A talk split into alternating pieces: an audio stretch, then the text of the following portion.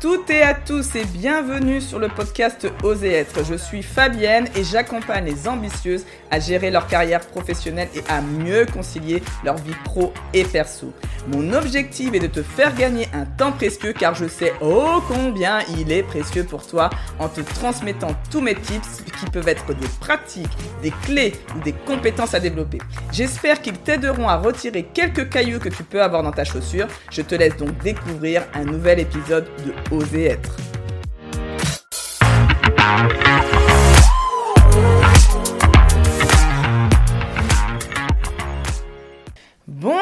À toutes et à tous, merci encore d'être avec moi pour ce nouvel épisode.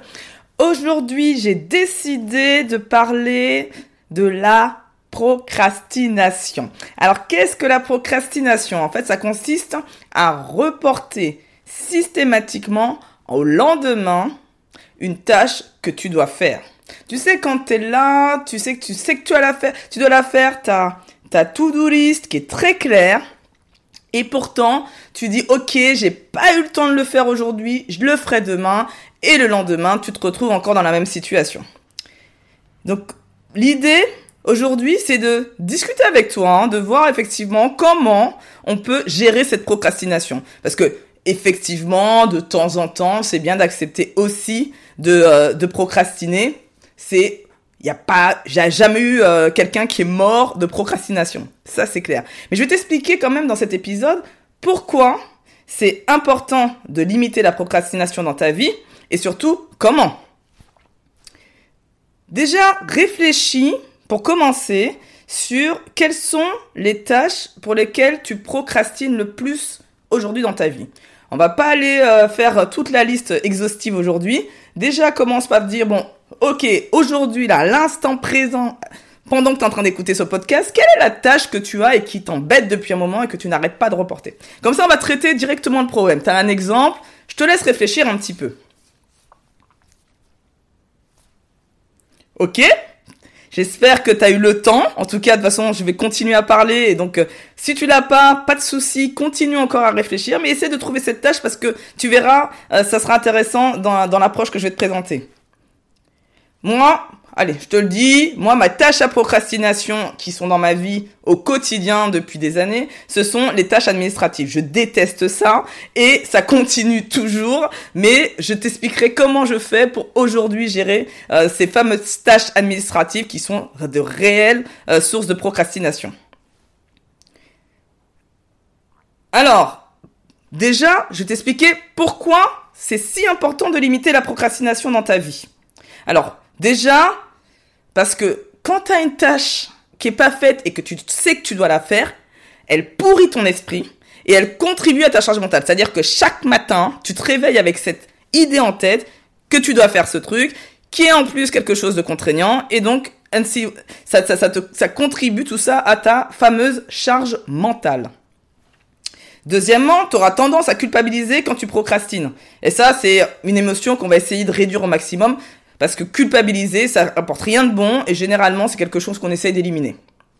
Enfin, la procrastination révèle beaucoup sur toi et c'est pour ça qu'il est intéress- intéressant d'étudier ce blocage parce que tu verras que ça te permettra de savoir ce que tu aimes, ce qui est bon pour toi et ce, comme, pourquoi, en fait, et, en fait de, de contribuer à mieux te connaître. Donc ça, c'est quelque chose de très intéressant d'analyser la procrastination.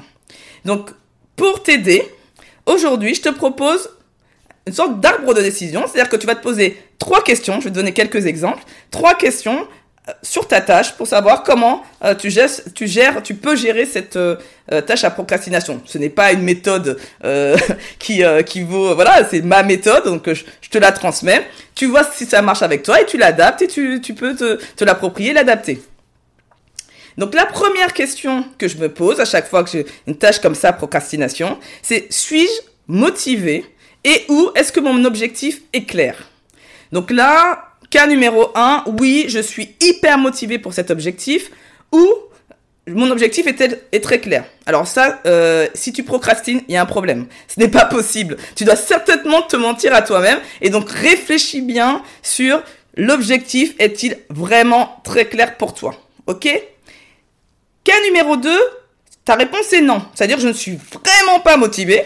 ou mon objectif n'est pas clair. Et donc là, tu vas te poser une deuxième question dans ce cas-là. C'est, cette tâche à procrastination est-elle indispensable?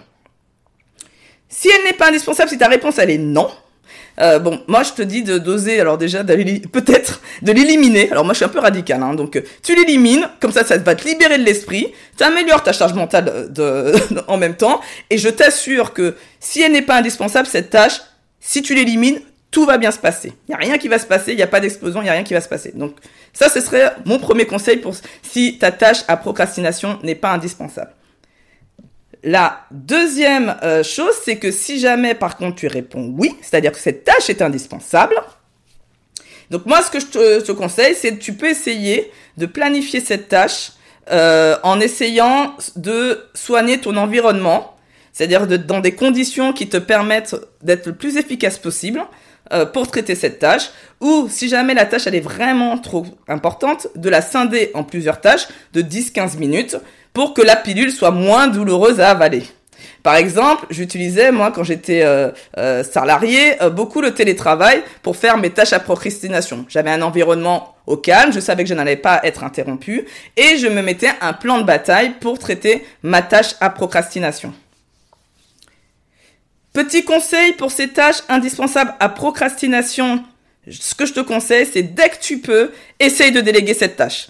Euh, parce que tu as bien compris le sens, euh, le sens de cette tâche, tu sais qu'elle est indispensable, ça, il n'y a pas de problème, mais c'est peut-être pas quelque chose que tu aimes faire. Donc, si il est important de la faire, il faut mieux vaut utiliser ton temps à t- à, sur des, des choses où ton talent euh, s'exerce. Donc, dès que tu peux, et si tu as la capacité, délègue. Alors, malgré toute ta planification, ta motivation, la clarification de tes objectifs, là, ta tâche, tu l'as dans la tête, tu dis non, Fabienne, tout est OK, ça, c'est clair pour moi. Pourtant, tu as des difficultés à démarrer cette tâche. Alors, tu peux te demander, la troisième question, est-ce que cette tâche à procrastination m'oblige-t-elle à sortir de ma zone de confort ? Et oui, parce que quand on procrastine, ça peut être aussi ça, ça peut être aussi « je dois faire quelque chose que je n'ai jamais fait et je ne sais pas comment m'y prendre ». Cas numéro un, tu n'es pas à l'aise et tu ne sais pas par où commencer. Alors ce que je te conseille de faire, c'est d'adopter la politique des petits pas. Donc réfléchis déjà à la première petite action que tu pourrais faire et qui te permettrait d'avancer sur cette tâche. Par exemple, tu dois faire une présentation de quarante slides, Tu te vois là, tu vois la montagne qui est juste énorme. Planifie la rédaction des quatre premiers slides parce que l'important, déjà, pour sortir de la procrastination, c'est d'être dans l'action. Donc, essaye de, de, de dire, OK, c'est trop gros, comment je fais pour faire une action maintenant, juste à la fin de ce podcast, qui me permette d'avancer sur cette tâche. Cas numéro deux. Le challenge ou les enjeux sont très importants. Et tu as tout simplement peur parce que tu imagines qu'est-ce, ce qui peut se passer, tu, as, tu vois l'enjeu, tu sais que c'est important pour toi, tu as peur d'être déçu. Derrière, il y a plein de choses, plein d'émotions qui, qui, qui sont générées par tout ça. Donc moi, ce que je te conseille, et c'est ce que je fais en tout cas quand je suis face à cette situation, pas, je n'attends surtout pas de savoir comment faire la tâche. Je me fais confiance et je me dis... Je vais savoir comment la faire après. Donc, je prends juste la décision. La seule chose que je dois faire, c'est prendre une décision pour me lancer et de me dire, après, je verrai exactement comment je vais faire. Je donne un exemple. J'ai, par exemple, à ce moment, quand j'ai voulu créer ce podcast, j'étais dans une, le podcast, j'étais dans une énergie de bonne procrastination. Je n'arrivais pas à m'y mettre. J'étais, je savais le sens, je savais pourquoi, je savais que c'était indispensable pour mon business et pourtant, je n'arrivais pas à m'y mettre. Et donc, ce que j'ai décidé, c'est de la première décision, c'est quel petit pas, quel premier petit pas je puisse faire. Ce que j'ai fait, c'est que j'ai créé une petite communauté d'amis pour commencer à tester mes podcasts et ça m'a permis effectivement de me mettre en confiance et de me dire « Ok, Fabienne, t'y vas ». Je dois postuler par exemple à un nouveau poste. Quelle est la première action que je peux faire qui effectivement me fait, me dit « Ok, ça me met en confiance et ça me demande d'avancer, ça me permet d'avancer ». Par exemple, je peux contacter la R H ou me mettre en relation avec quelqu'un qui a déjà fait ce poste parce que je suis déjà dans une dynamique de meilleure compréhension de ce poste, de ce qui m'attend, euh, est-ce que j'ai toutes les compétences, et cetera. Donc, tu as bien compris. Je récapitule. Pour pouvoir, les trois questions que tu dois te poser avec ta tâche. Donc, je te laisse repartir avec ça et tu vois comment tu peux traiter cette fameuse tâche à procrastination. un. Suis-je vraiment motivé et mon objectif est-il très clair? deux. Est-ce que cette tâche à procrastination est-elle vraiment indispensable? Et trois. Cette tâche à procrastination m'oblige-t-elle à sortir de ma zone de confort? Si tu veux en savoir plus, tu as de toute façon toutes les infos dans l'article lié à ce podcast. Et tu peux aussi découvrir un autre article que j'avais écrit justement quand j'avais des difficultés à me lancer dans l'écriture de, d'un article pour mon blog, et ce qui s'appelle la procrastination quand tu nous tiens. Et donc tu verras aussi d'autres exemples de situations qui peuvent t'aider. Donc, tu, comme je te disais, donc tu trouveras tous les tips dans le résumé de, de, de l'épisode, pardon. N'hésite surtout pas à me laisser un commentaire et si l'épisode t'a plu, une note afin de m'aider dans la diffusion de ce podcast.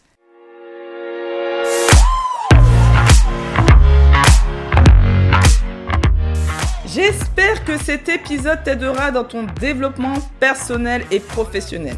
Néanmoins, tu as bien compris que tous ces tips, pratiques, clés, tout ce que je t'ai donné était complètement générique. Si tu souhaites discuter des cailloux qui sont dans tes propres chaussures et être accompagné pour gérer tes doutes, tes blocages et tes peurs, tu trouveras mes disponibilités grâce au lien Calendly qui se situe dans le résumé de l'épisode. N'hésite surtout pas et réserve un créneau pour que nous puissions faire connaissance. J'espère donc à très vite.